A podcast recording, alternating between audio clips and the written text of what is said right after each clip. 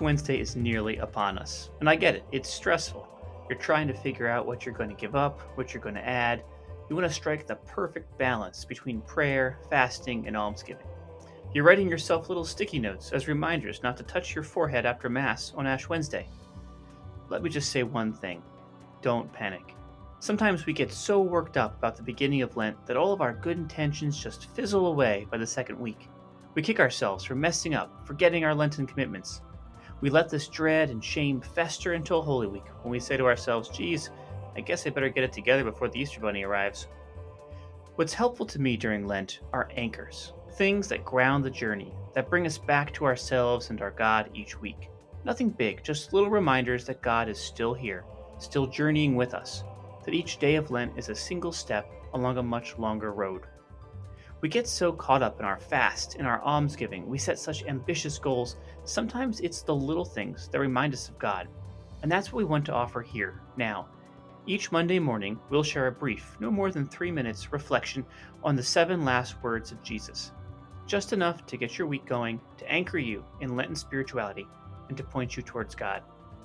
And don't worry, it's not me you'll be hearing from.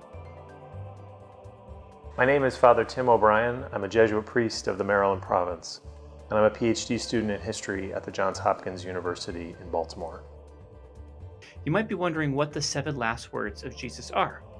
The seven last words of Christ are a tradition we have as a way of inviting us more fully into Jesus' passion and death, which is to say, into the mystery of his love for us at its greatest, most visible moment.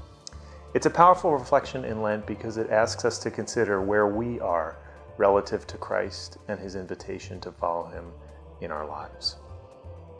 Typically, we encounter the seven last words during Holy Week, and we encounter them all at once.